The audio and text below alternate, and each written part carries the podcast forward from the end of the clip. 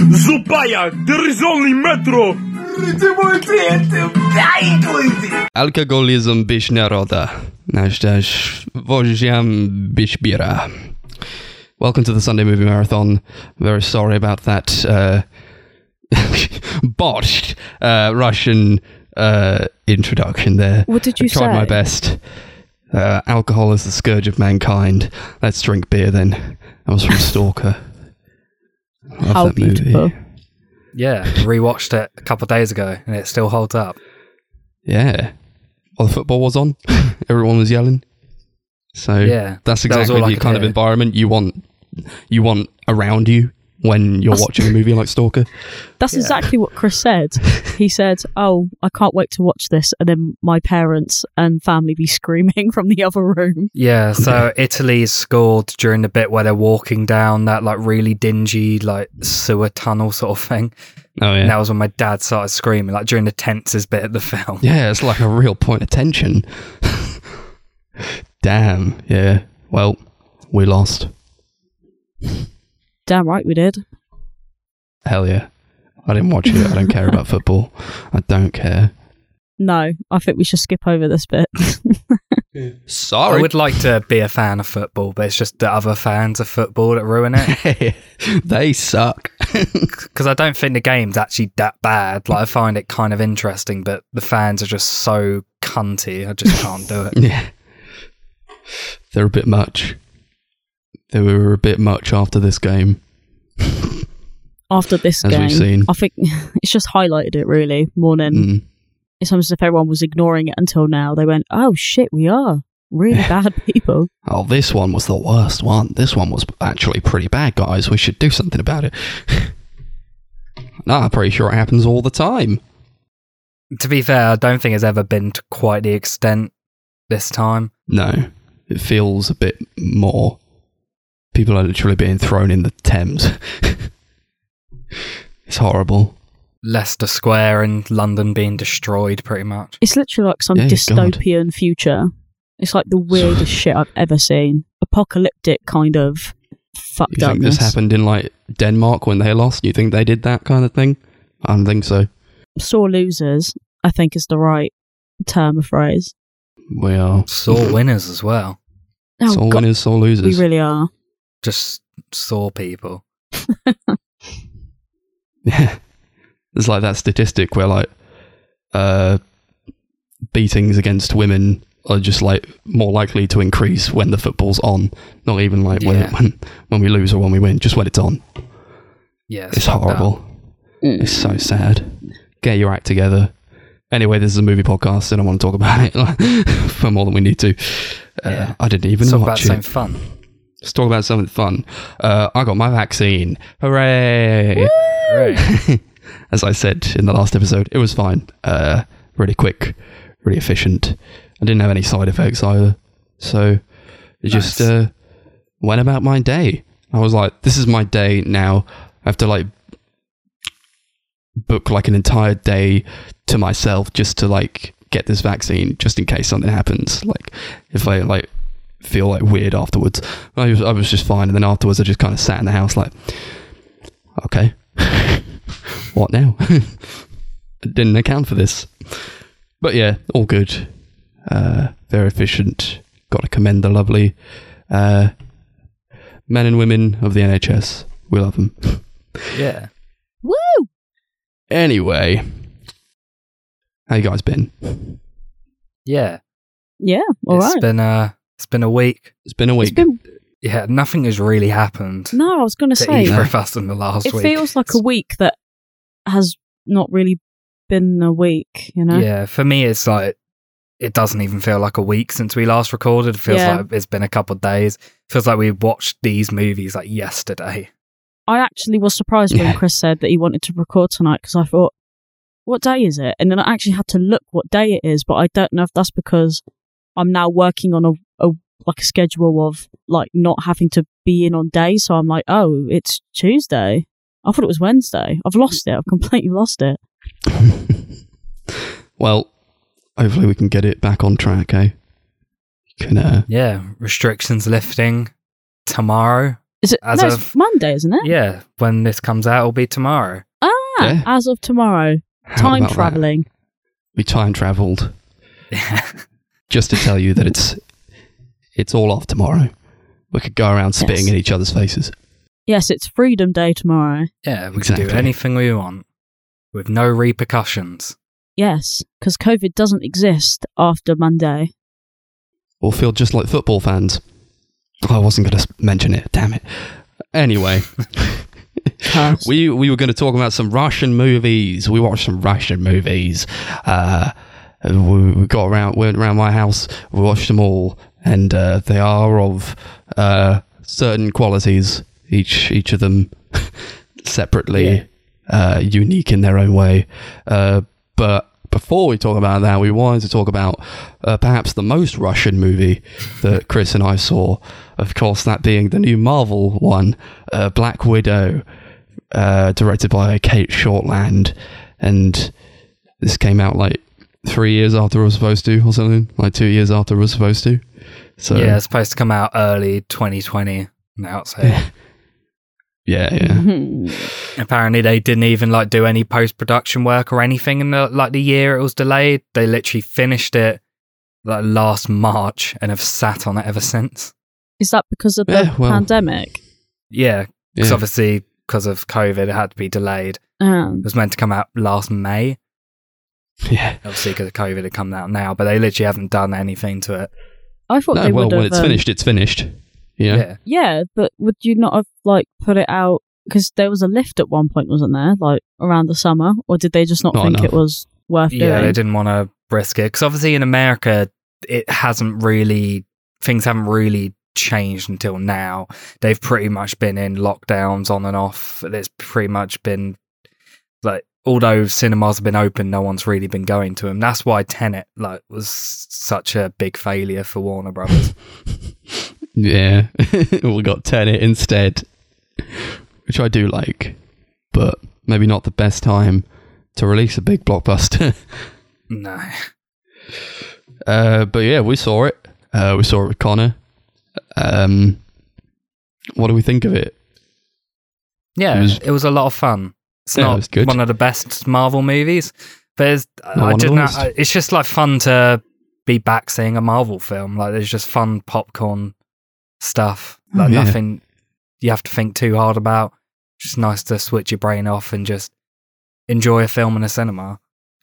Yeah, I saw it again uh, yesterday as I'm speaking because uh, Robin wanted to see it, friend of the podcast. Uh, so she really enjoyed it.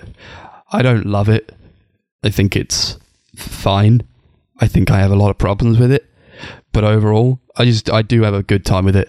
Uh, it is nice to be back at the cinema, seeing a Marvel movie. Uh, sometimes they can be a bit hit or miss for me.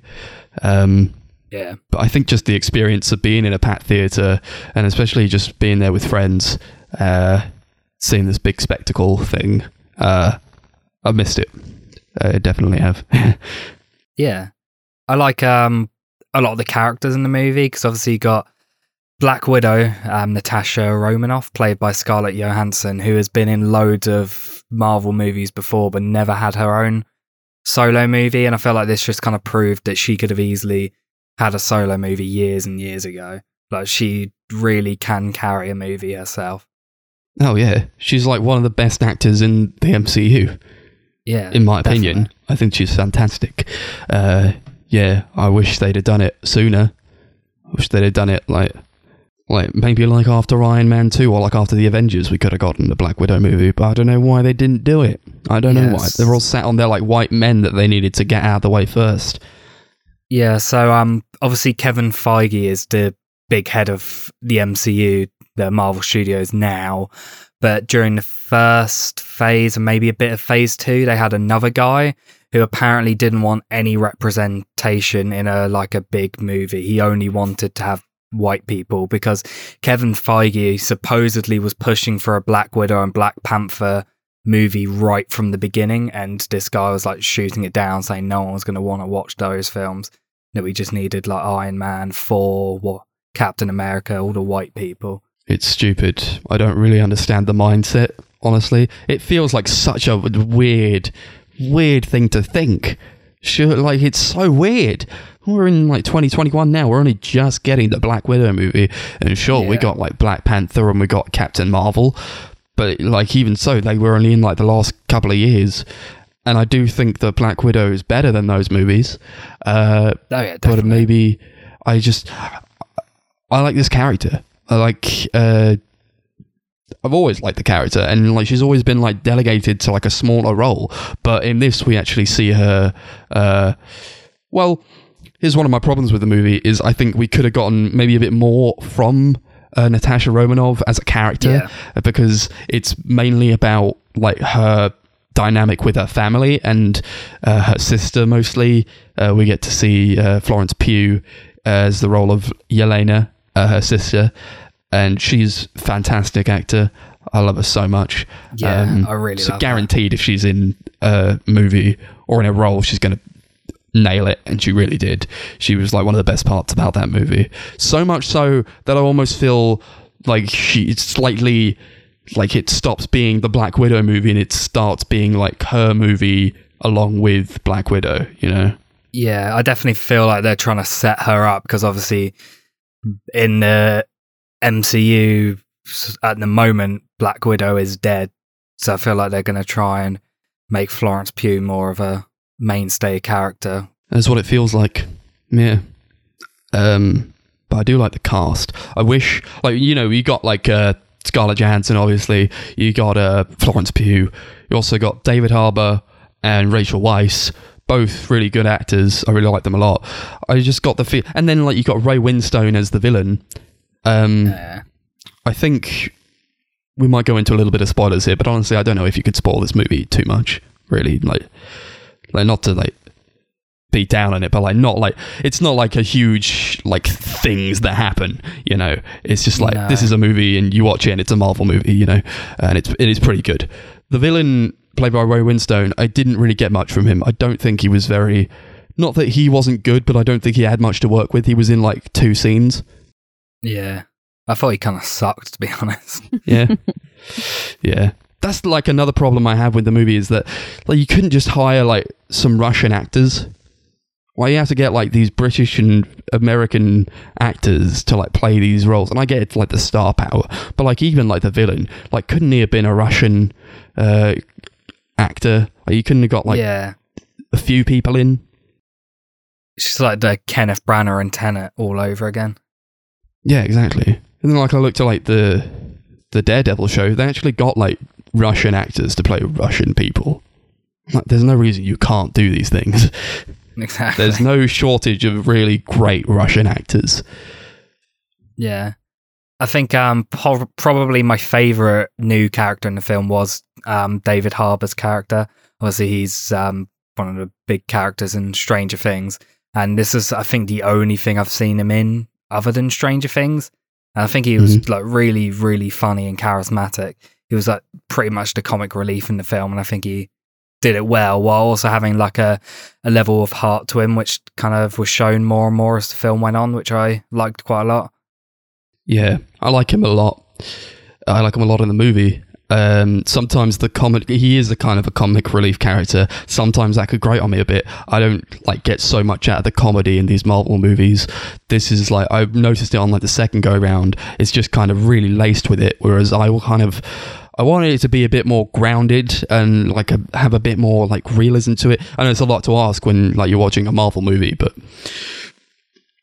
I expected it kind of to be more like this spy thriller type of thing. Uh, it's kind of in the vein of like the Winter Soldier, where there isn't that much comedy in that movie. It's just like a, it's just tight, you know. Um, whereas this, you know, I do like David Harbour, uh, but perhaps he could lean a bit too far into the comedy at certain points, and that kind of goes for like a few of the other characters as well. Uh, and that's really not the fault of the actors themselves, but more to do with the writing and the way that they do shoehorn in comedy in these Marvel movies. But he was really fantastic. I do like him as like this kind of uh, what was his uh, like superhero name? He was like a Russian superhero. The Red like a- Guardian. Red Guardian, yeah. He was like Yeah, trying to like relive the his glory Russian days. Captain America.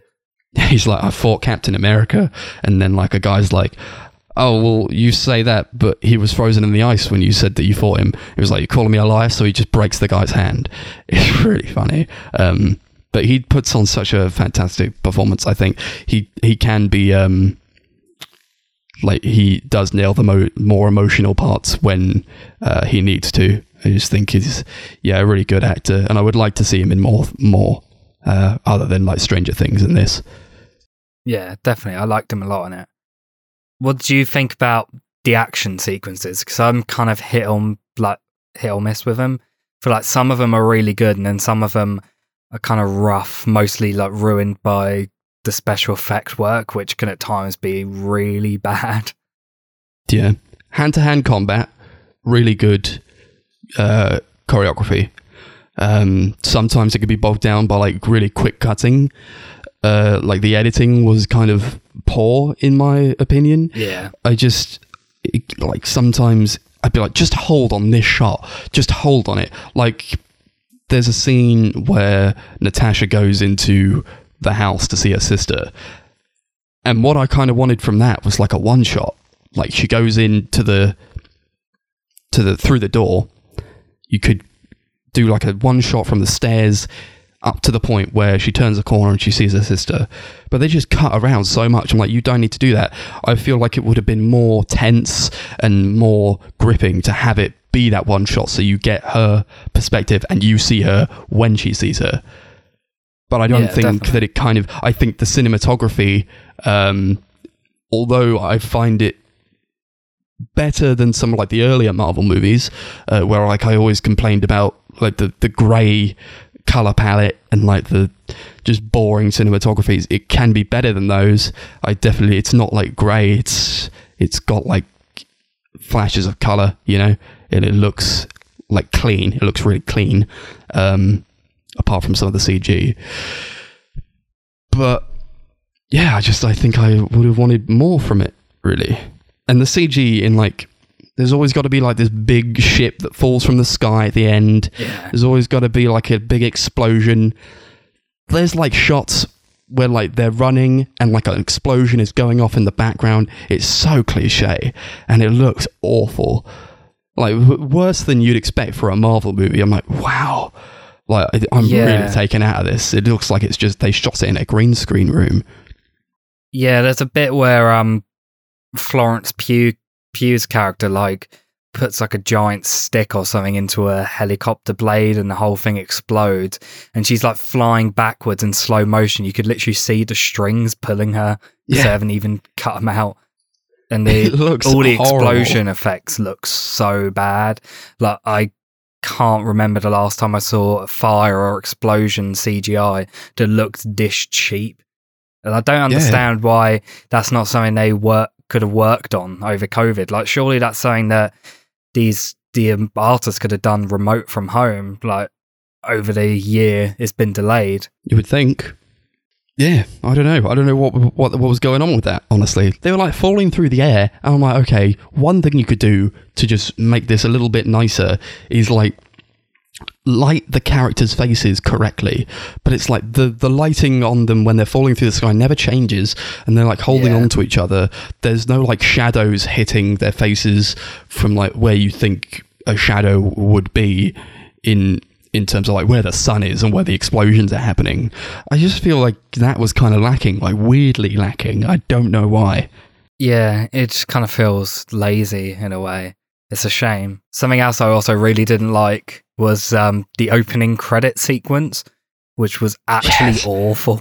Oh It's god, like all yeah. these. It's like almost like a documentary of all these like clips of real life like events and interspliced with the red room training sequences and over it's this really dramatic terrible cover of smells like teen spirit and it's just so cringy and embarrassing It's a shame because it comes after what i think is a really really great opening sequence i really loved the whole e- o- opening like the introduction to natasha's family and all of that stuff I think is great and it just goes into this really embarrassing credit sequence Yeah. Oh, it's so good that first part.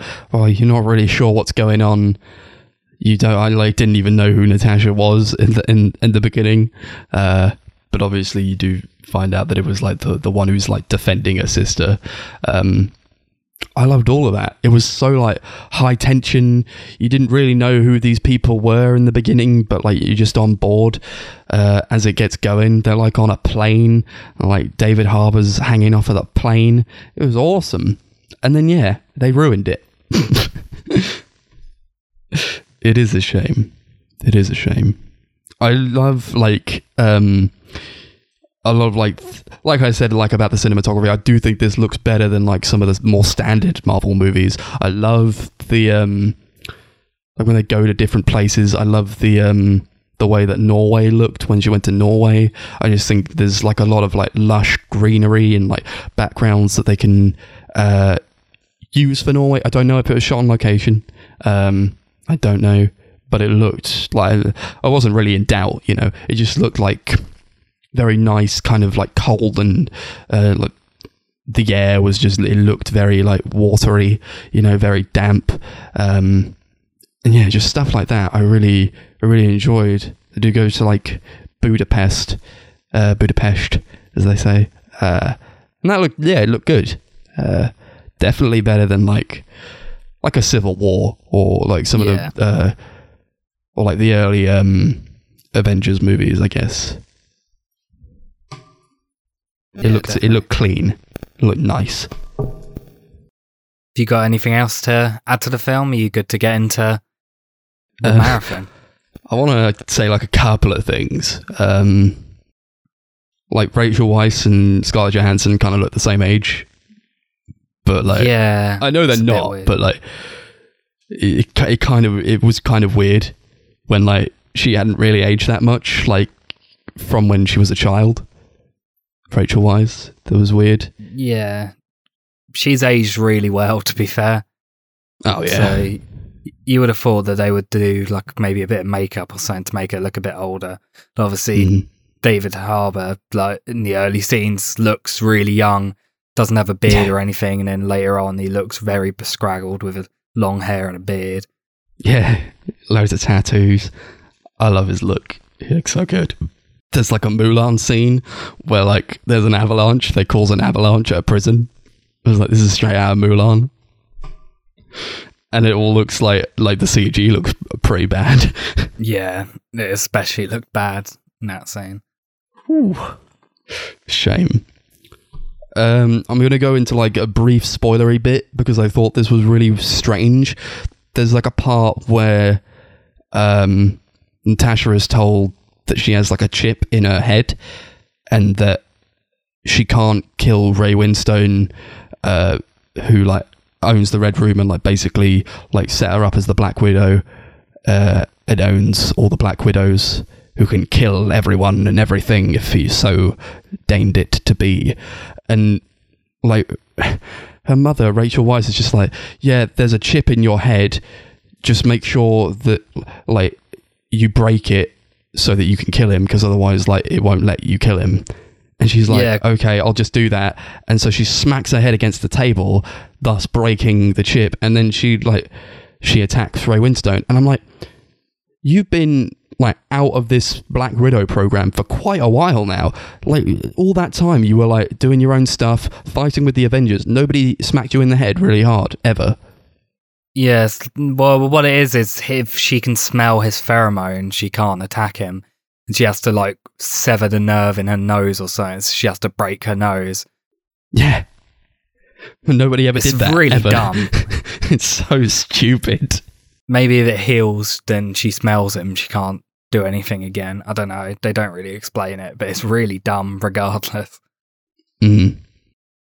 I did like at the end see uh at the end credit scene where like Yelena's at her grave. Like this woman from one of the TV shows comes up to her and she goes, "Oh, don't you want to know? Uh, want want to go after the guy who killed your sister?" And then she shows him a picture of Hawkeye on an iPad, and then like it it ends, and then and then a girl in front of us said, "Oh, I'm not having that." Yeah. That there was was also someone behind us crying during that whole sequence as well. They forgot she died. yeah. Good movie. I like it. like it enough to see it again. I guess. Uh, should we go on to ratings? Yeah, sure. Um, I probably wouldn't see it again. It was fun, fun little time waster. Like I said, not one of the best MCU movies, but far from the worst. Kind of sits in the middle for me. I enjoyed it for what it was, but it's not like a super deep, incredible experience like some of them can be. So I give it like a six out of ten. Yeah, same six out of ten, decent. So we got uh, the marathon that we did, uh, all the Russian movies, the real Russian movies this time. They're not as good Russian movies as Black Widow, but you know, decent enough, I guess. Uh, and we'll start off with, uh, yeah, we all picked one, and you want to introduce yours, Chris? Yeah. So I picked the film Russian Ark, directed by Alexander Sokurov. This is um it's a very strange film. It's a very hard film to describe.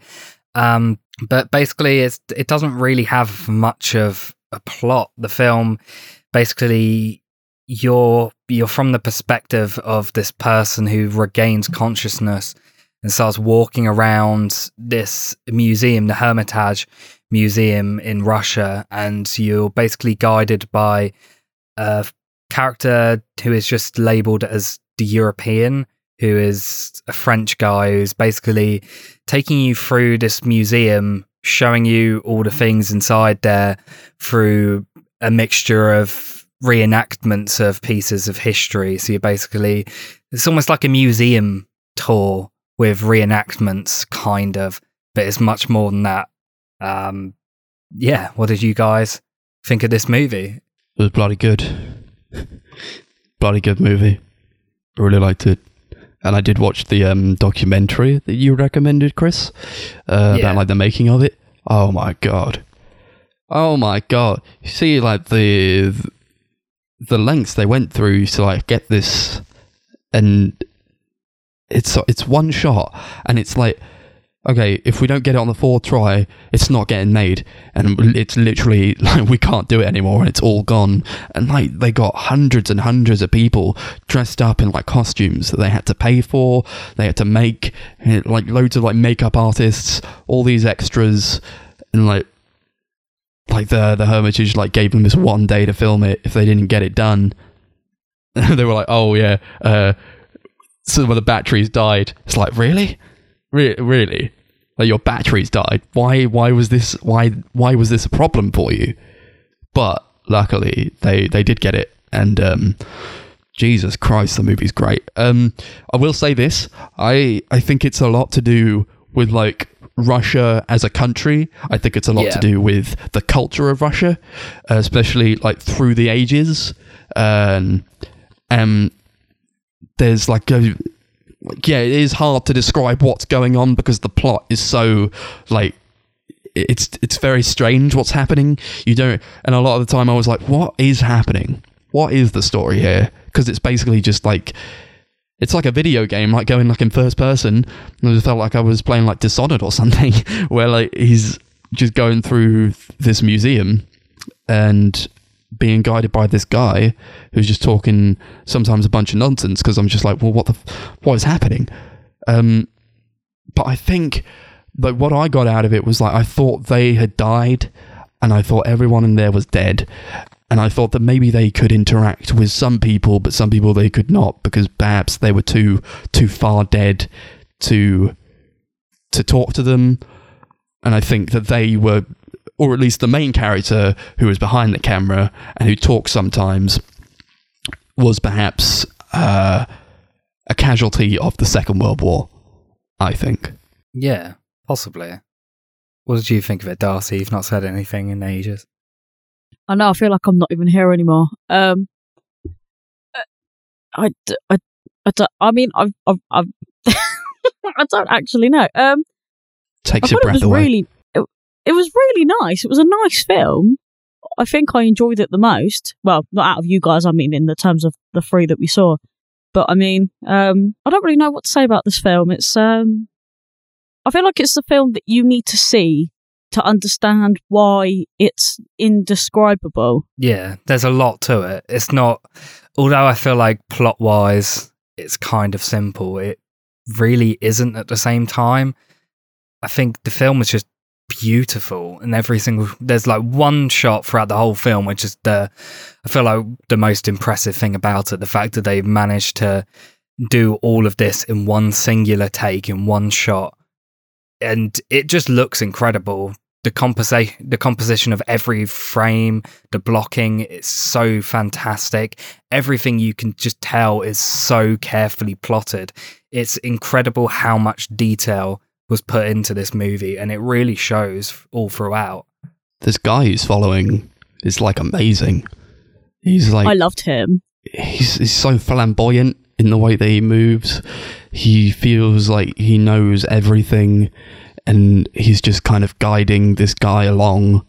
And he's talking to different people. He's like talking to like the women in the the museum and like dancing with them, and that's all really funny. Um, I found him to be just a class act. I really loved him. And I love how he's able to do so much with this character uh, in this just one shot. It's almost like because it is one shot, you feel maybe they like he wouldn't be able to do as much with the character, but they show him so much. He's just he's clearly like a master of his craft to like understand like his his uh, points that he needs to hit, the places that he needs to walk to, what he needs to say. He never forgets a line. And if, like, literally, if anyone forgets even a line, they're fucked. And they have to stop it and they have to cancel the movie. But everything works. Everything is so good about it. One yeah. thing I will say is perhaps because it is so uh, steeped in Russian culture because it doesn't rely so heavily on characters to drive the plot forward. Maybe that took me out of it a bit, where especially in like the the former half of it, where I didn't really understand what was going on. I was kind of annoyed by it, um, and that, luckily that feeling was gone by the end of it. But I think that emotionally, it didn't really hit for me.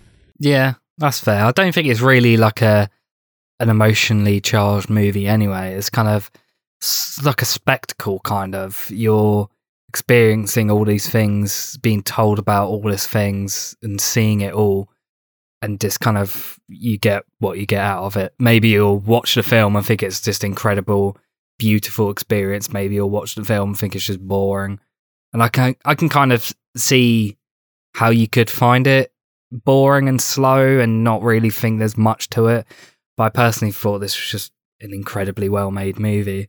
Something I also found very, very impressive about it was um, supposedly, obviously, because the director has to t- like direct everyone to move and like tell everyone what to do. They didn't actually film the video and audio together. They filmed all the audio separately.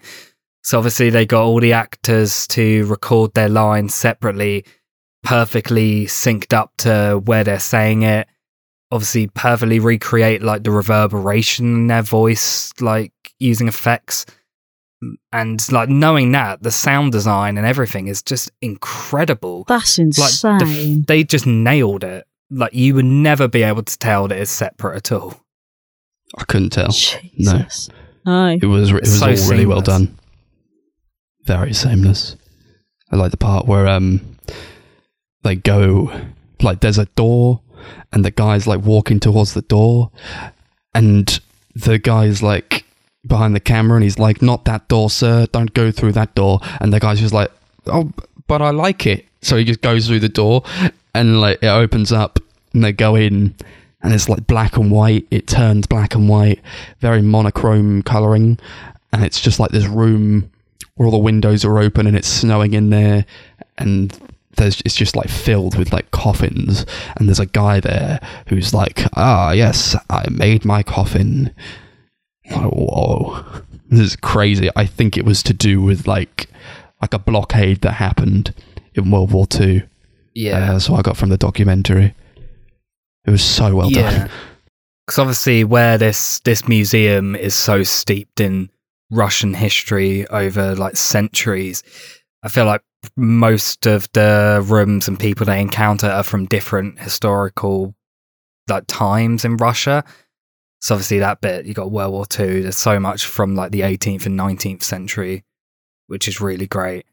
The film ends with um, this really great dance sequence, which is a recreation of a gathering that happened in 1913, which marked the final ball that was ever held there. And it was actually they obviously they used the same ballroom um, where this gathering happened, and supposedly the room had not been used for dancing ever since. So like no one had danced in that room ever since, Oof. which is pretty crazy. and it's so pretty. It's such a It lovely is. looking movie. Um, but yeah, just everything about it works. The costumes are just beautiful. Um, and with that added information that they haven't danced in it since like for so long, and then they they use that to do that, it kind of adds this extra layer to it. Where I think it, it is a lot about, as I said, the culture, and to bring that culture back is also like just fantastic and it's jaw dropping. I love um the music throughout, which is incredibly subtle and atmospheric. Like there's a lot of usage of like fairly quiet, quite discordant string sounds, which is quite eerie throughout, especially in the earlier parts of the movie before you really get into the bulk of the museum where it's quite dark and a little bit creepy and strange. I think it's all really great. And obviously, as the film progresses, there's pieces of classical music as well, which add this very, very classy element to the film, which I think is just really beautiful. it is, yeah. And that like you almost feel like the camera work could probably like slack in in places, but it kind of didn't. It was all really well done. Uh, I keep Yeah. saying that. I'm sorry. Um, but yeah, it, it all looked really good, and like the it's just this guy with like a camera strapped to him, a steady cam, and he's got like these huge batteries that weigh like I don't know, he must be carrying like 50 kilograms worth of stuff on, on him, or maybe even more. And he just had like these people, like, like a couple of people behind him, like, who I guess it was like, I think he was the DP. It felt like he had to be the DP. Yeah. Uh, and then I guess the director was behind him as well. Uh, it's just like, oh man, there was like a point in the documentary where he said, "I just want to give up," and then like he goes into like the the ballroom where they're dancing, and he is just like spurred on to keep going. So it's like in that moment, could have all been over, but it was just so like he said it was so beautiful that like he it gave him like an adrenaline kick, and it kept going. Yeah. Yeah, the thing with these like one shot sort of movies is you have to be like a really, really talented um, cinematographer to make it look great, to make like so many bits of it look very memorable. Um, because obviously you're moving around so much, it's going to be difficult for you to get what could be like a really great shot in a other movie. There's a film called Victoria, I think it is, which is also similar to this. Like, it's one take. It's over two hours long. It's like a thriller movie as well. So there's like a lot of action sequences. And although that's impressive, I don't think visually it looks that great. Whereas this hmm. film, even though it's just one continuous take going all throughout this museum, it looks beautiful. Every single room looks incredible.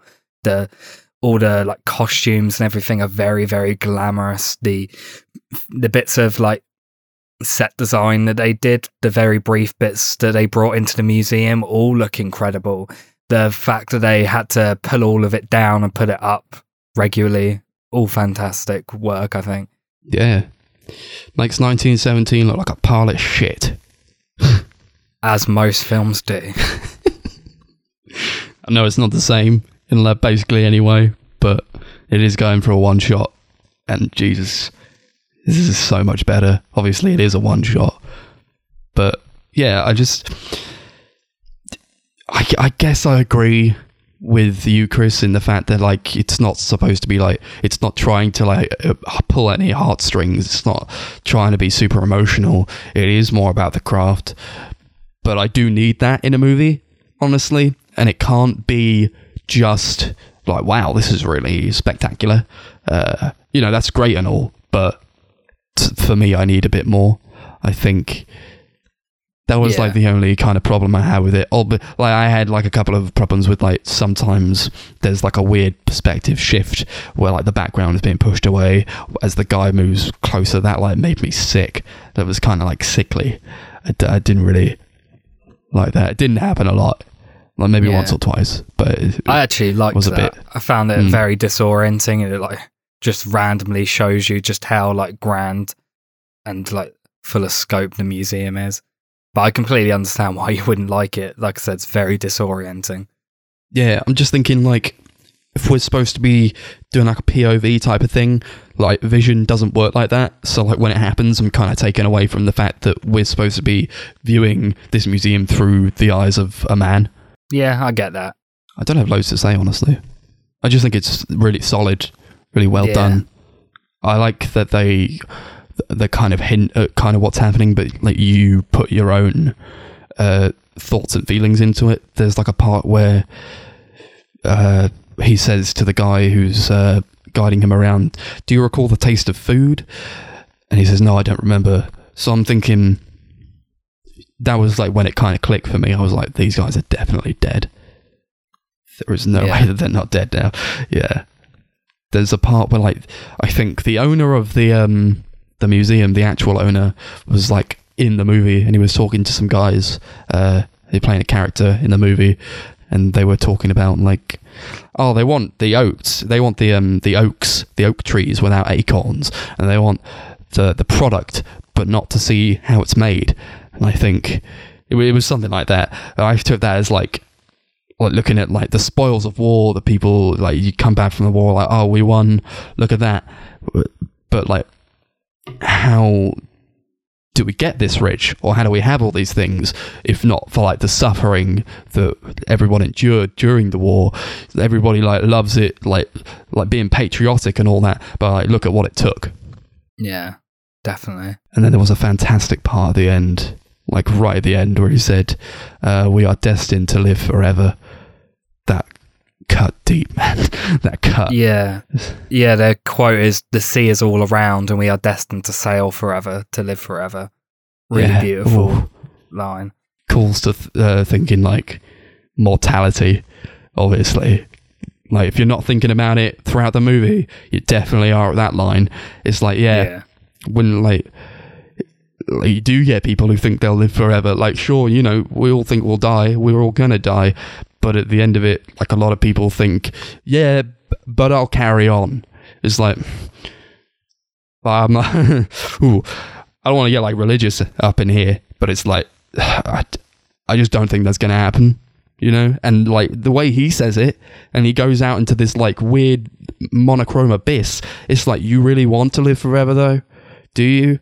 Because it looks horrendous. Yeah. Do we have anything else to add to it? Are we good to go to the ratings? i'm good to go i'm good to go Yeah. What should we rate this one out of then? coffins there's a room full of coffins Sure. Aye. Yeah. I thought this film was really incredible. Just a really singular experience. I can't think of any other movie I've ever watched quite like this. Um, yeah, I would highly recommend it to everyone. It is actually on YouTube, so you can watch it for free. It's a really great movie. I'm going to give it 10 coffins out of 10. Thought it was fantastic. yeah nice i did get the dvd straight afterwards as well Yeah, so did Oh, it was so good. And I do want to watch it again, and maybe my rating will go up. Uh, when I do watch it again, perhaps it will. I feel like it will. And I feel like I kind almost feel like I've underrated this a bit, but I'm gonna give it a an eight coffins out of ten for now. I think. uh, despite not saying anything for the past four years. Um, honestly, I did really like this film. I just don't have a lot to add in terms of th- the experience that it, it, it gave me because it's it's almost as if I don't know how to describe what it was because it was so unique. Like I don't, I very rarely ever watch a film and not know what has happened well, not what has happened in it, but like uh, why I like it or like what's happened or to me anyway, like my experience of it. Um, it is a really, really beautiful film. Um, all the colors are lovely. The sets are lovely, even though it's like just one building, but it's really nice. Um, if you're a bit like me and you just don't know anything about movies, um, maybe watch it if you have the patience to watch it. Um, it's not even that long, so I appreciate that. But um, yeah, um, I'd give it an eight. But yeah, um, yeah, I just recommend watching it so you can understand what I'm talking about. Really, I'd love to Mhm. go to the museum they filmed it in. It looks It- incredible. I would, I would, I was actually saying that like nearly the from like the third room in. I was like, I want to go here. Like the car, oh, it's it's a, it's just a nice film. It's nice to look at. If you're not going to do anything else because you don't want to watch a Russian film, just just look at it. Yeah, just take a gander. Okay, on to my recommendation now. I picked. Um, I felt like we couldn't have a discussion on Russian movies without talking about a movie from one of the greats, one of the great Russian directors, and just one of the probably one of the best directors who's ever lived, in my opinion. Uh, yeah. being Andrei Tarkovsky, and the movie I picked was his debut feature, I believe. It was from 1962. Pretty old, but it's called Ivan's Childhood, and it's it's a it's a war movie. It's about uh, World War Two, and it's about a kid called Ivan, uh, and he's like 12 years old. He's he's like a spy, I think, and he's crossing like enemy boundaries and he's trying to collect information. And then uh, it's basically about his life in the war. Uh, some soldiers take him in, some Soviet soldiers, and they take care of him. And I think it's basically about it's like not loads.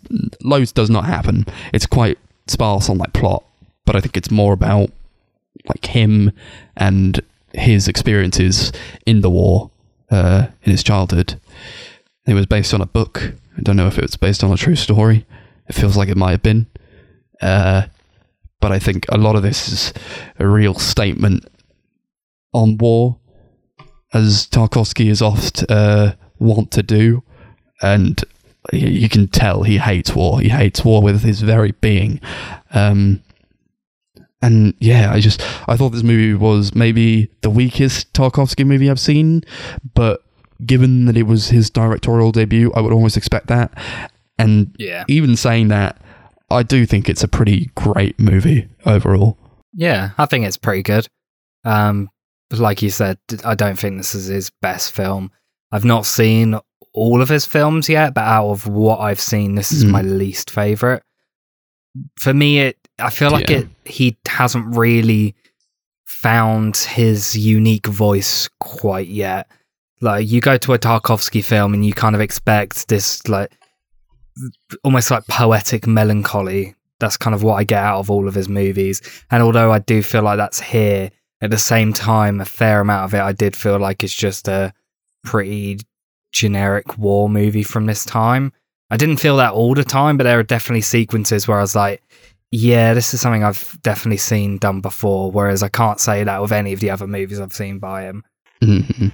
I mean, this is the only film I've seen by him, so um, I guess this is um, pro- probably like a good place to start, isn't it? If you're thinking of, well, if I'm going off of what you two are saying, that this is like Yeah. his best thing. That if it gets better from there, then this is a good place to foot. I'd say this is probably his most accessible film. I mean, I, d- um, I don't it- know. It, w- it, I've, I actually, well, and then again, I haven't seen his other films, but I thought this one was all right. Like, I'm not opposed to like war films, but there was only like really, it was really only the child actor that really kept me in it, though. To be honest, he was amazing. He was really good. Oh, he was so good. He was couture. Had some fine clothing. Really He- nice oh. looking jumpers. You, you, Just me- you actually, I actually forgot about his nice little knitted jumpers. I liked him. Filled was with cool. sass all the time, Yeah. talking Yeah. back to everyone. Give me, yeah, he was like, give me the phone. He just turns up at his place after crawling through a swamp. He's like, give me the phone, bro. I gotta make a call. but yeah, he was fantastic. he was like the standout, honestly. I guess it's easy to say that. I mean, he was a kid. He was like basically the only kid in the movie, but I did. I got a lot from him. This like kind of innocence that he tries hard to repress. I think he wants to be like more grown up than perhaps he is. But I found that almost kind of sad in a way that this war has kind of taken him to these places, and I said it was kind of like come and see in a way. Um, that it was about this like corruption of innocence. That it was about like he's going through all these things. He's lost his family, and in that he's grown up um, faster than he should have, and he's lost a lot. And I think like he's playing at soldier at one point, he's playing with a knife. Like Yeah, because isn't he yeah, it's a very childish thing to do. He's playing, you know, uh, he's trying to be a soldier, but at the same time, it's almost like as like an orphan of war. It's sad. It's a sad thing to witness. As like even like that scene, maybe it could have been like funny, uh, but because of his circumstances, I just I found the whole thing pretty pretty melancholy. yeah. Yeah, I definitely agree with the come and see comparison. Um, it's definitely nowhere near as fucked up and disturbing as that movie, but there are definitely bits that I did find kind of um, upsetting and distressing, especially towards the end of the movie. I feel like the last like five ten minutes are quite sad. yeah, they are. Yeah. It's fucked up. He sees like a guy in like near the beginning. And then like the um the soldiers like hunt him down like take him back to where he's safe. He's like, oh, I don't want to go here and let me fight or something. And then like this guy has his chicken and he looks through the door and he's crying and he says, Oh Lord, when will all this end? And it's like it's almost like a funny 'cause he's just like stood there with his chicken, but it's it's still really sad. Yeah, definitely. I think my favorite thing about the film is how it's shot. Like Tarkovsky is a very visual director, and you can like tell that instantly. That's something that he was always talented at. Like every shot in this film looks so meticulously framed. There's so many just incredible moments. Like obviously the bit where he's walking across the wreckage before he meets the chicken man. There's that Mhm. shot of all like the sharp fragments of wood surrounding him, which is obviously used on the poster.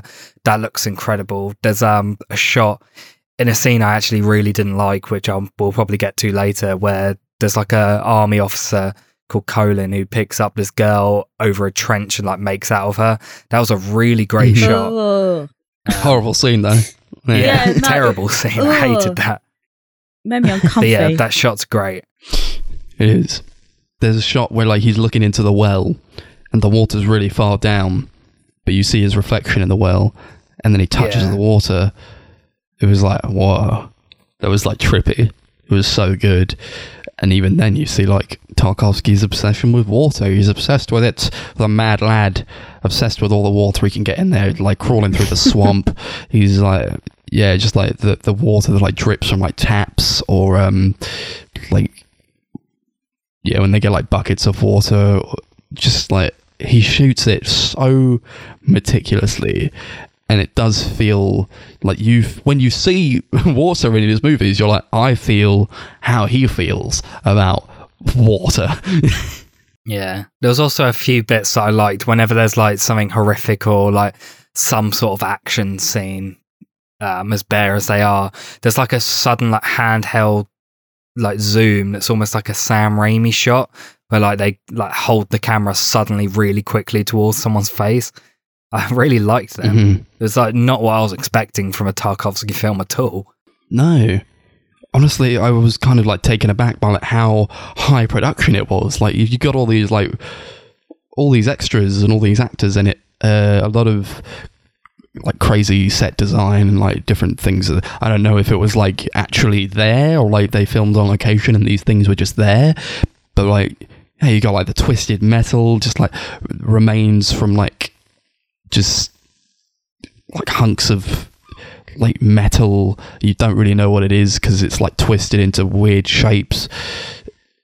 I'm just like, this is your first feature. Like, you got all this. It's actually amazing. It just goes to show like how competent he was like at such a young stage in his career. I think he's he Yeah, really is one of the greats. Yeah, even though this is my least favorite film from what I've seen, I can't deny how well made it is. Like, even though I don't think this is quite as well directed and stylistic as his other films, there's so much talent, obviously, here. Mm. I've noticed, like, weirdly from all the movies of his that I've watched, he only ever has like one woman in his movies. Just like, I'll put one woman in this movie, and that's it. Okay. And then, like in this movie, just sad to see that she's like abused. Yeah. I guess he was saving them all till The Sacrifice, his last film that had quite a lot of women in it. There's only Oh, like yeah. two men in the whole film, the rest of people were women. Just keeping them in the back. Yeah. Christ. like there was like a weird but really cool shot where like Ivan's on this like Apple truck and he's he's on it with like is it like a child that he's on it with? Like his friend and like they're on they're like picking out apples and the apples are falling off the cart and then like in the background it's like it was clearly filmed in like a before like a green screen but then it just like plunges into like this negative uh color scheme where like everything all the colors invert and it looks really weird but really cool Yeah. I also really loved the usage of lighting and shadows throughout. Like there's multiple points where they're inside like the the bases that they spend a lot of time in where there's like it's all lit up by like candlelight or like tiny lights and like characters will have these huge looming shadows above them and I think all of that looks incredible. Yeah, for sure. Like he knew he was shooting in black and white. Sometimes you watch like older movies and it's like these guys really want to shoot in color, but they can't. But I think with Tarkovsky, he knows what he's doing. Uh, he knows he's shooting in black and white and he uses that to his advantage. And it looks like a lot better for it. Yeah, definitely. There's like a shot of like when they're in the forest and like the girls uh, being accosted. Uh, but all those trees look fantastic. It's like right at the edge of just these really tall white trees. I think like it's just it's a nice contrast. I think to the um, the scenes where they are like in underground and they have to hide uh, from the invading forces. Uh, it's just nice to have like that brighter uh, aspect to the movie, even though like that was like one of the worst scenes. Like in terms of, I don't even know if like I hated the scene, but I I just hated what was going on in the scene. uh, the so there's like an army general who's like harassing this girl and eventually like picks her up and kisses her and i feel like for me i just felt that scene was pointless like even beyond Mhm. the fact it was kind of creepy and weird what was happening i just felt like it didn't add anything it didn't need to be there and i felt Yeah. that quite a bit with any scene like a lot of the scenes where ivan wasn't there like a lot of the scene with the soldiers and stuff i just didn't care and that was kind of the thing I liked the least about the film. I think. At least it was somewhat consistent. At least he was pining over her the whole film. Yeah, Like that last scene they're in is really funny. What was Absolutely embarrassing. Um, when she says goodbye to him, and then he's like, "Oh, she's not here anymore," and then he like, I don't know, chucks something or something because he gets upset. That was funny. Yeah, I do agree with you, Chris. I do think probably it should have been devoted entirely to Ivan. I think that kid was like such a good actor, and every time it wasn't on him, um, Is thinking like called Ivan's it's childhood? Ivan's childhood, and like some of it, like half of it's not even about Ivan. Um, but yeah, I think that kind of upset me a bit. I think they probably could have done more with him. I don't know. Maybe they had a limited time to shoot. Couldn't shoot with him in the uh, night time. Who knows? Uh, but yeah, it did take me out of it for sure. Those those scenes are like naturally just like a bit more boring when you're not with who you who you think is the protagonist. You know, like why are we watching this? It didn't feel very necessary. definitely. I think um, possibly my favorite scene in the film is there's this sequence where um, it's like Ivan's alone in these bases underground, and there's like a bell ringing, and he starts like hearing and seeing people screaming. Like it's almost Hmm. like the real world, like what's actually happening, the horrors of wars, like suddenly crashing down on him, despite the fact he's like this young child who was like excited to go battle. I thought that scene was really great. Yeah. It was just like terrifying. Hearing all these people screaming. And then like contrast that with like you said there was like real footage of like these dead kids at the at the end. That was horrible. Yeah. It was so sad. Yeah. It's such a sad, bleak movie. Like especially at the end. It's so sad. Yeah, so like towards the end, Tarkovsky has like real footage of occupied Berlin, and there's like a shot where they show um, Joseph Goebbels, who was the Hitler's minister of propaganda. They show him like his corpse because he set himself and I think his wife alight, and there's like the bodies of his children who him and his wife murdered. It's Wow. a really horrible shot, like real life footage of that, and it's really horrible. It's, yeah, uh, it is.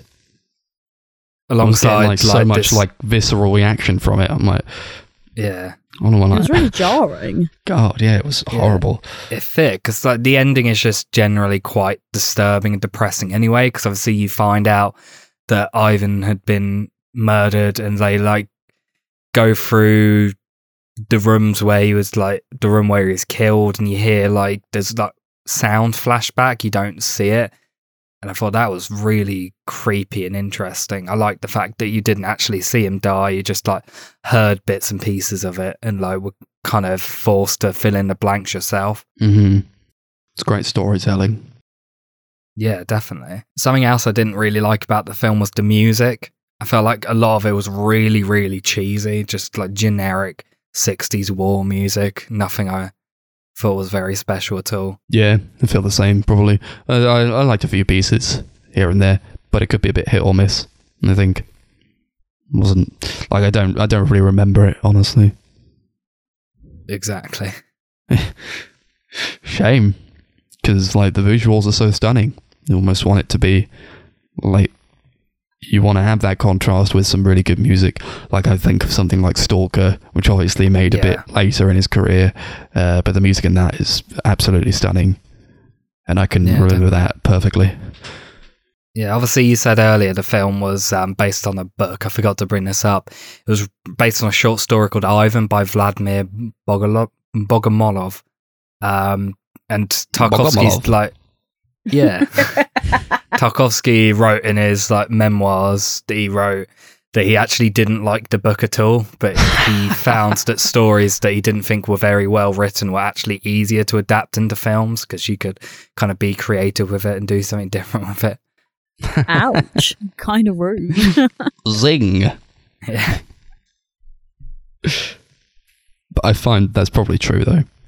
Yeah, if, if like if you're more in love with a piece of literature and you want to adapt it, maybe you'd find yourself trying to be uh, true to it, and maybe that could be a detriment. But if you do feel like you you have more creative reign over it uh, to try to turn it into something that maybe you would prefer, uh, that's probably better. Yeah, definitely. That's why I think you should remake bad films rather than remake good films because you can just improve upon Mhm. it. You always know that this film was the the opening was shown on Cartoon Network one morning in Yeah, like 2009. I got that written down. Harder. Yeah. It was shown on Cartoon Network. Yeah, they accidentally showed the intro because its um, signal got switched with um, TCM, who was meant to be airing the film at that time. So does it say how long it, like they showed of that? It was, I think, it was only the opening. I don't know how long of it. Mhm. That Pro- is it can't have been mad. long. Can't imagine it was more than like two or three minutes before they realised. To be fair, luckily nothing really happens in the first couple of Mhm. minutes that is like awful and horrible for children to see. Yeah, I don't know Not if it's like so but- horrible for children like most of the way through, apart from like the end, where well, it is yeah, like what- horrific. yeah, what I mean is like they don't see anything that's like gonna scar them for life because they accidentally watched two minutes of this movie. It's a PG, Yeah. so obviously kids can watch it. Oh bloody hell! Good on them. Yeah, I don't think it's for kids though. Like Stalker's a PG. Yeah. Should you put a child in front of that? I don't think so. Russian Ark's are you. Yeah, exactly. Yeah, but that film's But like they they Yeah. rate these things on like uh, how offensive they are, or like how like if they've got like sex in it, then it's probably going to be more like a fifteen or an eighteen. If it's got like swearing in it, it's probably going to be more like a twelve or a fifteen. Excessive swearing is like eighteen, which I don't really agree with, but I mean that's how they do it. And sometimes it's like it's not rated in terms of like who who it's for, but it's more like who is it appropriate Yeah. for, I guess. The whole rating system's a whole other kettle of fish. Yeah, sure is. We're not going to get into that here. Um, I don't have too much to say uh, on it. Uh, I just think no, it's, I've it's good. It's pretty good. notes. So There's like we're talking about like the production of it. There's like embers that fall from the sky every so often. And they're just Yeah, like in the background. so you pick good. up on it. You pick up on it. But if you don't, then it's like maybe on a second watch you would. It's like this attention to detail. I just love. yeah, that's just Tarkovsky for you, though. He always does shit like that. That's one of the reasons I love him so much. Exactly. I love him. Love him so much. One of my favourites. Uh, and we'll do this one out of Sad Men with Chicken. Hell yeah. Um, yeah, I like this movie. Um, I I would definitely watch it again because I really do like Tarkovsky a lot, and I've really loved all the other movies I've seen by him. So maybe this needs a couple of watches to really get into it. Um, but I don't think it's a bad movie. I think it's a very well made movie. Just definitely my least favorite of what I've seen. So I'm going to give it seven sad chicken men, sad men with chicken. Those two. Chicken. Yeah, out of ten. yeah. Yeah, I really liked it. I liked it a lot. I got the Criterion. I'm excited to check out the supplements, and uh, I will watch it again at some point. Uh, it's like you got to be in the mood though, because it is quite sad. Um, pretty much the same as you, Chris. I would probably give it a seven. Sad men with chicken out of ten. pausing for dramatic effect. Um, yeah, no, um, I, I, um, I mean, based on this film alone, I probably, I want to say I would watch more of his films, but I, I don't know if I'd actually like them. But based on the fact that I'd look at him, Max is like wide-eyed. Um, I just, oh, do you know what, guys? I just don't have the patience to sit through these films. I- I don't think it's it's nothing personal to him. I actually just I just can't do it.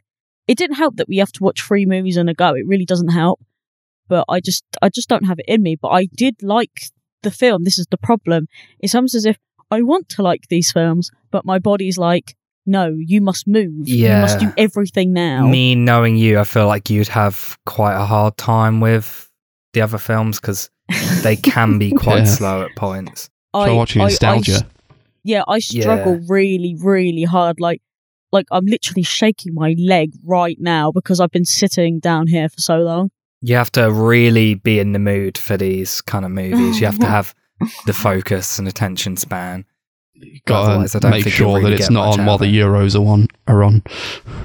Yeah. Oh my god! I mean, I am kind of glad that I wasn't here for that, but um, I was too busy watching that. Um, I was showing my friend the Disney um Marvel um crossover because I just The Simpsons one. I just had to talk about how shit. It. Oh it yeah, was. we watched I that as well, the- didn't we? I Oh. made yeah, I made them watch it, and they were like, "What the hell have I just watched?" Two minutes of garbage. but yes um so um yeah i mean all in all i did like the film don't get me wrong sorry i'm waffling now um i'd, pro- I'd probably give it seven what was it sad chicken men no sad, man, with, Sad chicken. man with chicken.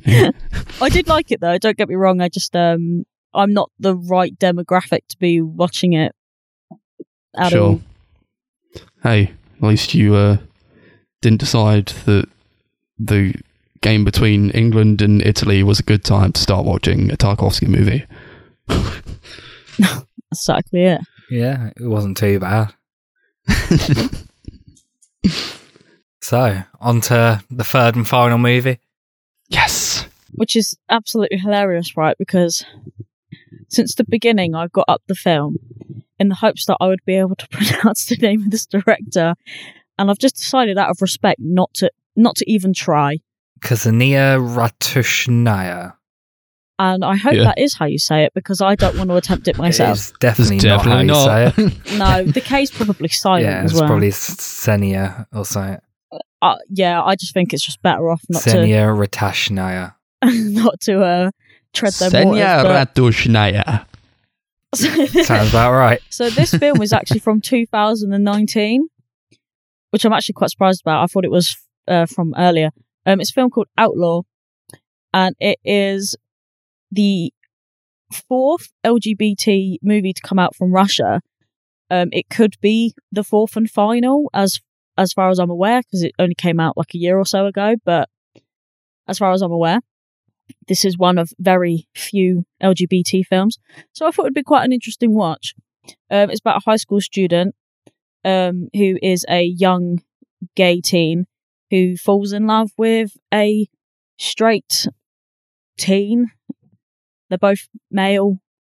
And um, there's another like sub story about this um, soldier that falls in love with a transgender woman who apparently that lady in the film that is her um, debut acting role, and I feel really sorry for her because that film did her dirty. What do you guys think about this? Don't forget, there's also Die Antwoord there in the movie as well. Uh, Oh, D. yeah, Antwoord's the- in there. Oh yeah, the- Russian Die Antwoord. yeah. this film.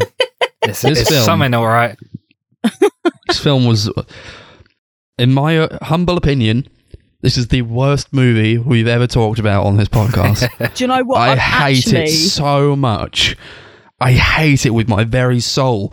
And the reason I think it's the worst movie that we've talked about on the podcast is like, yeah, okay, like Chris didn't like Repo, Chris didn't like uh, Shrek the Musical. He's a hater. Um, but yeah, yeah, you know, like, sure, Puppy Star Christmas, that was like bottom drawer for me until I saw this movie. And the reason I think this movie is worse than Puppy Star Christmas is probably based on the fact that I don't get as much visceral hatred from Puppy Star Christmas as I do with Outlaw, where I just feel like it. Yeah, it's an LGBTQ plus movie, but I feel like it hates everyone from that community.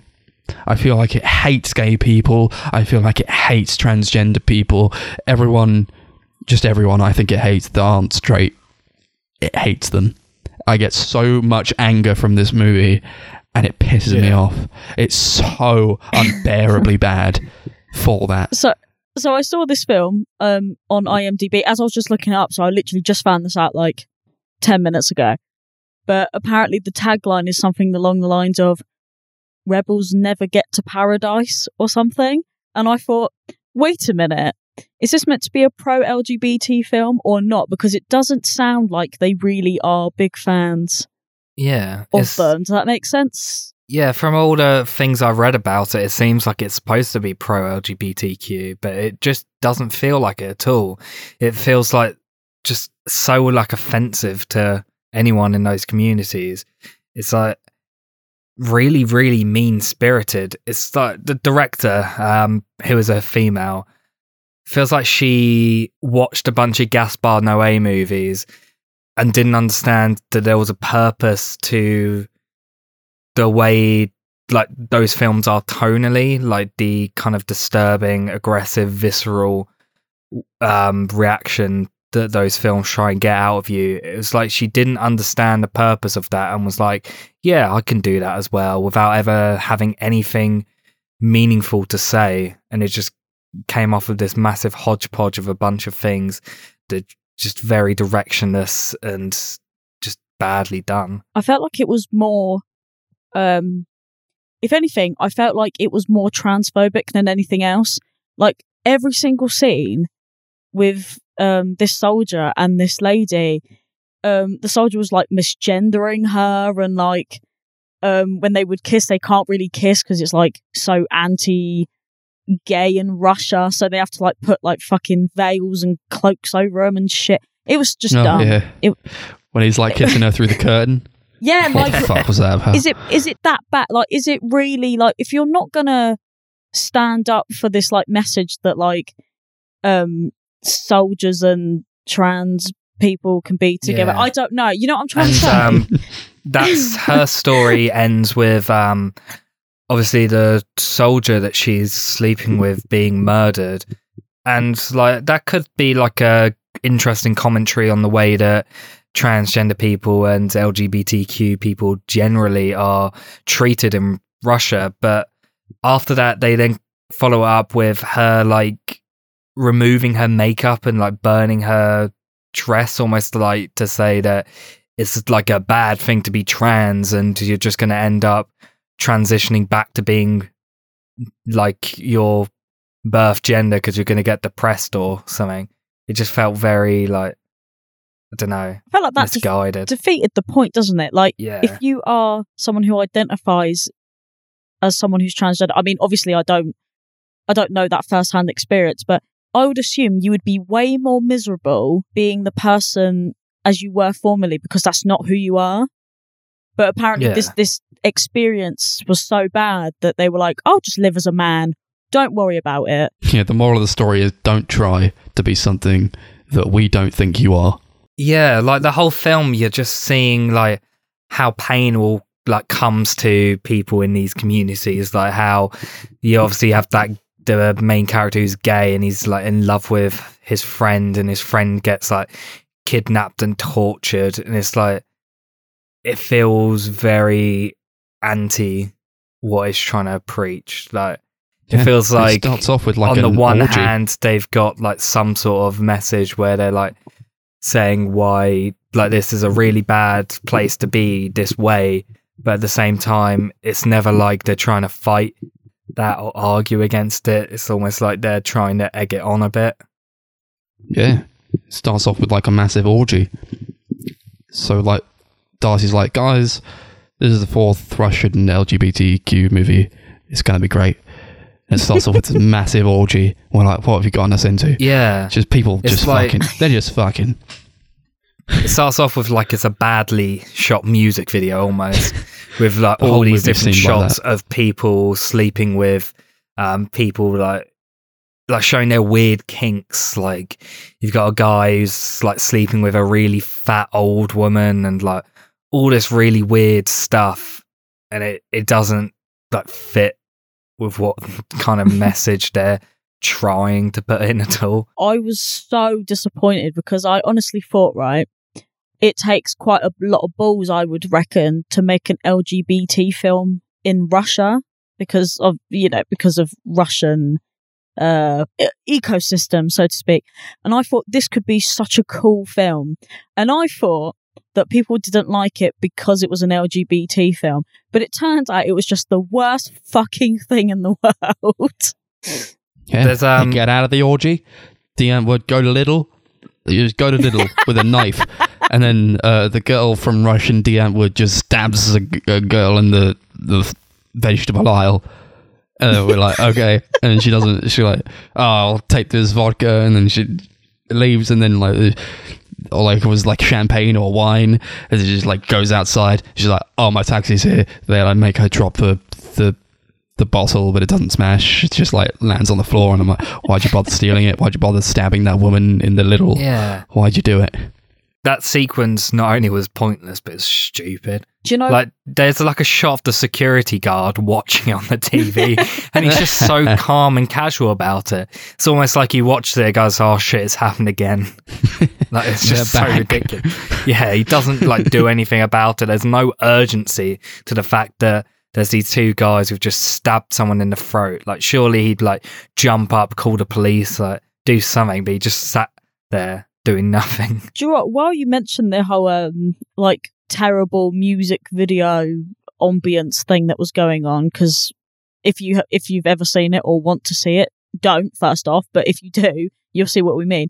But there's like that weird scene near the end where um Russian DM woman is um torturing this guy and like randomly breaks into an English song, but it looks like a Marmoset's video or something. She's like singing into like this fucking like lamp thing. Yeah, And, it's like the um it's I said it was very similar to um the in dream scene in Blue Velvet where you've got the guy singing into this lamp like to In Dreams by Roy Orbison because it is quite similar to that. it's so weird. It just, I just feel like I, I, I know the film isn't good, but for some weird reason, it was the only film that was also in English, so I don't really know what was going on there. It was just like I don't think she, the the girl even knew the words to the song. To be honest, I don't think she actually knew what was going on. She was just sort of like dancing around, like m- like miming to something, but I don't think it was the song. She was like, I really love this song. Can we put it in the movie? Yeah, sure. oh god. There's like the um the kid that the uh the main character is in love with for some reason, even though he's a piece of shit and he bullies him. He's like, I like this guy. He like can't whistle for shit. He's like trying to whistle, or like I don't know if he, is he trying to whistle. He's like, yeah. or is he trying to He's hiss like- at people? Is he trying to whistle, or is he trying to hiss at people? We don't know. Doesn't even He's sound like a hiss. I don't know what you're trying It's to like he's trying to whistle, but he doesn't know how. He's just saying Yeah, he's shush, next to his basically. he's next to his mate who has like CG tattoos on his face. Look awful. The- oh my Yeah, god! I don't- couldn't tell if there were like real tattoos or CG because it literally looked like it wasn't like actually there. Yeah, like, they- he they was don't move, a- do they? He was moving around, and the tattoos didn't look like they were moving properly, or they were like not moving at the right speed or something, and it just looked really strange. But I think I think they are real though. Like I've come to the conclusion that they're probably real, but they look really bad, and I feel. I mean, they're probably never going to listen to this. They probably didn't even care about their own movie, but that that guy needs to get them removed because they just do They, not. they probably weren't real tattoos, to be honest. I don't know. I mean, I mean, I want to hope that they're not. I'm sorry. I hope they're if you're the not for kind your of sake. person who wants to star in this movie, I feel like you're the kind of person to get tattoos like that. There's like a plot point with like this teacher who's like a big nerd. You want to give him a swirly the entire time, but then it turns out yeah, he, It looks like Louis he's Theroux. like- yeah, he looks like Louis Theroux. Oh, Yeah, the Louis Theroux the teacher. teacher man. Yeah. He was like sitting in an office with like uh the head teacher, I guess.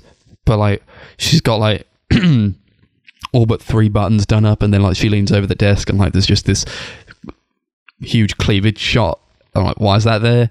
And he like looks at it and he's like no. and then at the end he's like, I'm gonna wear this dress, I'm gonna put on these high heels. I this is me and he just walks out. I'm like, why'd you do this in the school? Why you why why are you walking? Why'd you get changed in the school? And why are you walking out? Like like why are you doing this? Like what spurred this on? I don't even know. His plot, as minimal as it is, like really did not need to be in there. He's like he knows the kid is gay, and he's like telling him, "You need to hide it. You can't like let people know about it because you're just going to get in trouble." Um, and it just seems like it's all leading up to him at the end being like, "Fuck it, I'm going to be who I am." So they dress up in like women's clothing and storm out. Yeah, because he finds that bra, doesn't he? But like, He puts it on over Who's his borrowing- uh, shirt. yeah, like whose bra even was that? Was didn't I, Uh, oh, don't know. Just had it there. he goes into changing rooms every so often. He's like, I can use that. Who knows what happens in this movie? Who knows like Yeah, there's why why the things that happen why why do they happen who knows there's like a part where like it just cuts to like a scene where like they're hanging out in like a bedroom and it's like lit disgustingly and all the colors are so loud and just don't contrast well. It's too bright and like they're just fucking well, okay while we're watching this and like the main character's there and he's like i wish i was having sex with the guy who uh, bullied me. Like okay. And that like in the same scene, um, that girl's sort of like riding on top of him, but he's wearing his jeans. yeah. Yeah. There's confident plenty of- enough to do this in front of a room full of people, but not confident enough to take my jeans off. There's plenty of female nudity in the film, but no male nudity at all. Yeah, because that's which gay. uh, just kind of shows that they they kind of wanted to be daring, but not daring enough, where they would actually see proper repercussions, which kind of feels a bit cowardly. I But can't if you go on- emasculate them. But if you go on IMDb, had to think about which letters were where. I thought Um, you just frozen. The, the, I, I just don't know the letters.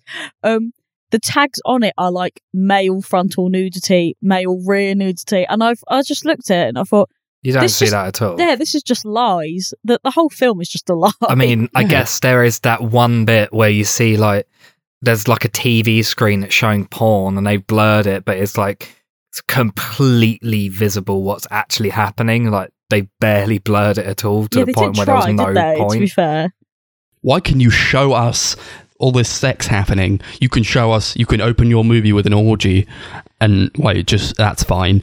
But then, like once it's on TV within the movie, like the characters are watching TV and there's sex on the TV, you have to blur that out. Yeah. Like why? It's not for the characters. It's not for the character. The characters aren't seeing a blurred TV because that would be stupid. It's for us. So why is it blurred for us when you've Yeah. just shown us all the rest of this shit? It's so the only thing I could think of is if it's like if they had downloaded porn directly from somewhere, and it's I wouldn't say like copyrighted, but they don't want to get sued for using someone else's footage, maybe. But who would own up to owning it? I don't know. I think they it's use um, my porn. it's probably because there's like um like maybe they have a ratings board in Russia and like you can't show any penetration or anything like that in a film. which is what happens throughout most of this. Fi- Maybe that's why he's wearing jeans. Maybe you're not supposed to see his willy. I don't know. Yeah, you they can have sex but can't actually show proper penetration. you get that with a lot of like in America you can't show penetration otherwise the film will be like an NC-17 or will have to be cut. And it's kind of the Yeah. same here in the UK, or at least it was for a long time. You couldn't show it even in 18 for years. It's so childish. It's People so have petty. sex. Get over it. Yeah, like, like I hate this movie because of the way it depicts sex, and like you could go to like any other movie that depict. There are there are good movies that depict sex in a healthy way, or if you're trying to go for this kind of like more over the top kind of thing, like there are movies for that as well that handle it a lot better. I'm thinking about like stuff like Shame, like. That's a Yeah. movie about like a guy with like a sex addiction, and like Incredible they show movie. it, and they and it's like it's pretty horrible, honestly. And they don't glorify it. And that's what I love about like those kinds of movies. Is like they actually have something to say. But with this, I just feel like they they they are using the LGBT uh, banner as like a guise for like showing Yeah. all this weird shit and like, hey, look at how these guys live. No, it's not. No one does this.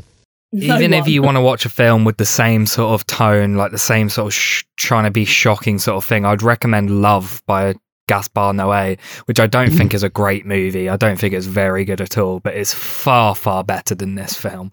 Far more edgy and daring and exciting This in every does- single way. This does feel like glorified porn. Like they were like, "Oh, we'll make an LGBT film. It'll be sick." It's like glorified porn, but they couldn't go all the way, so they just didn't Yeah. try.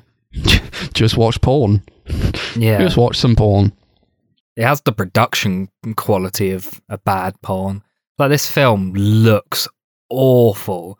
Like Tremendous. there's multiple shots where it's like clear they've shot at a different frame rate and like either slowing it down or sped it up and it just looks really off. There's like scenes where it literally looks like it was filmed on someone's phone rather than a professional camera. Like all the coloring and like any sort of color correct correction they've done looks awful. The editing is all bad. Everything about it visually and just generally, I think, is terrible. There's a part where um, Russian Die Antwoord uh, tie the bully up. That looks disgusting. He's like tied up and like he's like on a leash or like chained to the wall, and like the colors are just disgusting. Yeah, like, it's really they're just too much. Yeah, it's horrible. There's like a scene where like a girl walks into a room and she just starts sucking a guy's dick, and then another guy comes in and like fucks her against the window. That was like like what the fuck was happening there? That was Who, the, who, who who were these people? that was the Antbird. what? Yeah, oh yeah, it was as well. Yeah. Oh, yeah, she- she she got- like sucks off her dad. but what are these guys no, about? he- what is no, their he's story? like a sugar daddy or something. He no, because he always goes, "I'm not your daddy." That's what he said. yeah, yeah. So She, I don't like, think he's calls him actually her dad. Yeah. Yeah, She, he goes, "I'm not your daddy." But like, who I know are the these people? fucked up, Chris, but my god, Yeah, I wouldn't put it past this film. Seems just like the sort like, of edgy thing they try and do. There's no character. There's no character here. Like they showed Russian Die Antwoord, and they're like, "Yeah, these guys." You're like, okay. Well, what are they? Well, who are they, and what are they about? Like, name me one like character trait. Like, they don't have Yeah. any. They're just I there to know like any be of the provocative. characters' names. No, I don't. I don't. There, are no characters. There are no characters in this movie. There's like the main character who falls in love with a bully, and then like afterwards he realizes that like like there's a scene where like Russian the girl from Russian Die Antwoord gets it on with the bully who she's chained up, and then like he loves it so much that he wants to stay there and be chained up. And he like waits for her to come back for the next day. And then the bully's like I came here to get you. I love you or some shit. And then like he's like leave. And he's like he's like got like a pair of shorts on and that's it. He has no shoes. And then it's like he just he just runs away. The the main character he just runs away and he's like fine that's it. And then he like goes to like the boxing uh club but he he holds on to like one of the boxing bags as he gets fucked up the arse and that's how it ends Do you know what? I'm not gonna lie. That that part was actually really funny to me because he was just like, I don't know. It was just such a like. He looked jarring so shot sad. Of him just yeah, he was like, this just, Yeah, This the just shot of faces he was like- making were hilarious. just like sobbing whilst being like railed, and I was like, my god, man! relatable. Like it was such a terrible way to end his story, especially since I don't know about you guys, but he was the only one that I even somewhat liked. nope. no I said somewhat. I didn't. I didn't say I No. liked. No, I, I didn't Even even like him no. somewhat. hated I thought Oh, every single character was incredibly unlikable. Everyone was a dick. No one had any personality. they were all awful people Yeah. Honestly, this film feels like it was written and directed by a 14 year old boy. It feels like the is a 14 year old The fact it was directed by a woman was like baffling to me because this is so like just offensive. childish. It's just offensive in every way. and it's not sexy no. it's just awful it's like like i'm sorry to use like all these like gratuitous like adjectives and like uh describing it so gratuitously but it's a gratuitous movie and it doesn't care it just really wants all it wants to do is just show gratuitous like sex and violence and that's all it's about and it's disgusting Yeah, it kind of Yeah. felt like you know when films do that whole like shock value thing, like um shocking for the sake of shocking. I just don't think they they just did it, didn't they? They I just, don't think that's even always a bad thing. I think some directors can do it well, but I don't think this person can at all. I hope this Yeah. is their only movie. It is so far. This was their directorial debut. and getting very far after this i'm sorry this Um, movie sucked Yikes. Or maybe like this will just be like It just a be a learning really bad debut, and she learns from it and makes something great. And one day we're like looking back and calling her one of the greats who had just a really terrible Yeah. misstep at first. and then everyone watches it and us like makes memes out of it because it's like I so highly doubt terrible. it, but you never know. Hmm. Yeah, All got to start somewhere. it's true. Remember, Like- Tarantino hated his first film. He burnt it. So remember Mm. that. Yeah, Edgar Wright's first film it sucks. Yeah. So just remember this. It could be the worst film from the best director in the world. Probably And not. you said they were trying to like mimic Gaspar Noé, but at least he's trying. There's like a scene in Yeah. Enter the Void, which we talked about, where like it's like straight up from the inside of a woman, and like you see a dick enter it, and it's hilarious.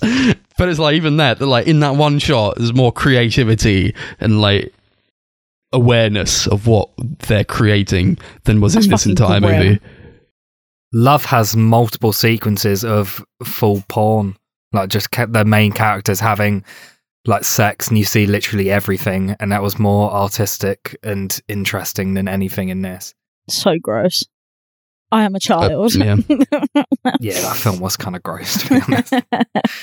a better movie, perhaps trying to tackle uh, something to do with like LGBTQ plus uh, and showing that kind of world uh, in a more liberating and more self-aware way. I would say would probably be like Shortbus. Watch Shortbus. I don't love that movie, but it's a lot better than this. I feel like a I've lot more people it. would get more out of it than uh, I did. Yeah, I would highly recommend. There's a film from 2019 um, called "And Then We Danced," which is was directed in Georgia, I believe, and that film is also was also made and set in a place where like being gay is still like a really shunned upon thing. It's not like an illegal thing, but if you're gay, then you basically have no life. And that film's all about self discovery and accepting like your sexuality and coming to terms with it and falling in love with someone. And that film is beautiful and really powerful and so tender and incredibly well made. And I think that does like what this film kind of seems to be trying to do so much better in every single way. Yes. Do better next time. I think we can get on to the ratings. Yeah. What are we going to rate this one out of? D. Antwoods. D. Antwoods. Russian Sure. D. Antwoods. I'm pretty sure it's D. Antvord or something. I've put D. Antword. pronounced differently. Yeah, whatever, I don't but know. there you go. Yeah, this film sucks. It's so badly made. And I think what makes it even worse, past the fact it's so badly made, is just how like mean spirited and offensive it is. And like, yeah, I'm not someone who normally gets offended by stuff, but this film just really rubbed me the wrong way. As I'm sure it would do anyone in the LGBTQ community or anyone generally who watches it. I'd give it like a one Deantfords out of 10, and that's like a very generous one. This was one of the worst films we've talked about. Yeah. I don't give zeros. I give a one for like, congratulations, you made a movie and I saw it. but yeah, this sucked. Um, and I, it is like it was pretty funny at the time, but and it, but it did piss me off, and I all I kind of just forgot about it afterwards. Um, yeah, don't watch it, please. Don't watch it. One D Antwood, Russian D Antwood out of ten. Well, um, Letterboxd only gives you the option to do half a star. But do you know what? I kind of blame myself in a way because I'm the one that chose this piece of shit, okay? yeah, I but blame I, you. hon- I honestly had good intentions. I really thought there was going to be some nice commentary about how like it's all right to be gay in Russia. It's cool, guys. It's it's fine. Be accepted like the rest of most of the Western world or whatever. Well, most of it, like I say, like it's fine. And then I watched it. it made me laugh in places because it was so ridiculously. Hmm. Do, do, do you know what? I'm not even going to justify it. I'm giving it a zero. Fuck it, zero. Brilliant. As it Yeah. deserves. As it deserves. Definitely. Well, that's that then. The Russian movies out with a bang. we Yeah. did it. there was like an interesting mix of films. I feel There like was, this is actually kind of better than having like three great movies or three bad movies. This is like an interesting variety. Yeah, I like having one at the end where we can just shit all over it. Yeah. It's always good. It's always fun. oh, So- I'm waiting. Spin Yeah. the wheel, spin the wheel. Brilliant. Uh, we're going to do the next episode, episode 40. Uh, we'll we'll make it. It's episode And it's 40. We've been doing it gonna- for 40 years. And so it's going to be about. What's it about? Da-da-da. What are we Who? going to do it on? Um, it's a director special. Oh, yeah. Alfonso Cuarón. Who's that? Oh, So, do we want to do his three most popular films on Letterboxd? I just want to do like we each pick a movie. Yeah, we're all going to pick a film each, shall we? Yeah, we could do that. I love Um, Alfonso. Yeah. Awesome. I've never heard of him. Obviously, we won't obviously. pick his Harry Potter movie, Wait, he's got Uh, Harry. what oh, was he we the, could. did he do Did the, the Prisoner Beast of film? Oh. Azkaban. What? He did the best one. No fucking And then he way. bounced. That is actually the best one. I don't even like them It films. is. Um, So yeah, I'm going to look him up. I'm looking him up that's right it. now. Uh, tune in next week. We're going to do three Alfonso Cuarón movies. It's going to be great. Um, but not Prisoner of Azkaban. So and hopefully, no one picks Gravity because I don't like that movie. Gravity. Um, nah, Uh, you won't get that from me anyway. that's, Don't um, worry. yeah, I don't really like that movie. So that's why I'm going to choose Oh. Gravity. Um, so yeah, brilliant. Uh, tune in for that. Obviously, we've got, uh, which I f- think I forgot to mention in the last episode, but episode 45, six episodes from now, we're doing a show. We're doing season one of Chappelle's show. So make sure to watch that. We also have our social media accounts. If you haven't noticed, maybe you're listening to it on YouTube right now, then you would know that the YouTube name is the Sunday Movie Marathon. Pretty straightforward. And um, hey, if you haven't given the Twitter a follow, that's at Sunday Movie Pod. And uh, Facebook, raring to go at Sunday Movie Marathon. And then if you are on Letterboxd, which I know everybody is, um, it is at Sunday MM, capital S, capital M M. Wonderful. Russian movies. Uh, I would have learned Russian, but I did not have the time, and we could have done it all in Russian. Maybe next Alas. time. Maybe next time we'll do the Alfonso Cuaron movies in Russian. Be ready for that. yeah. Uh, great. See you next week. Bye. I'm There's only Metro, nothing else.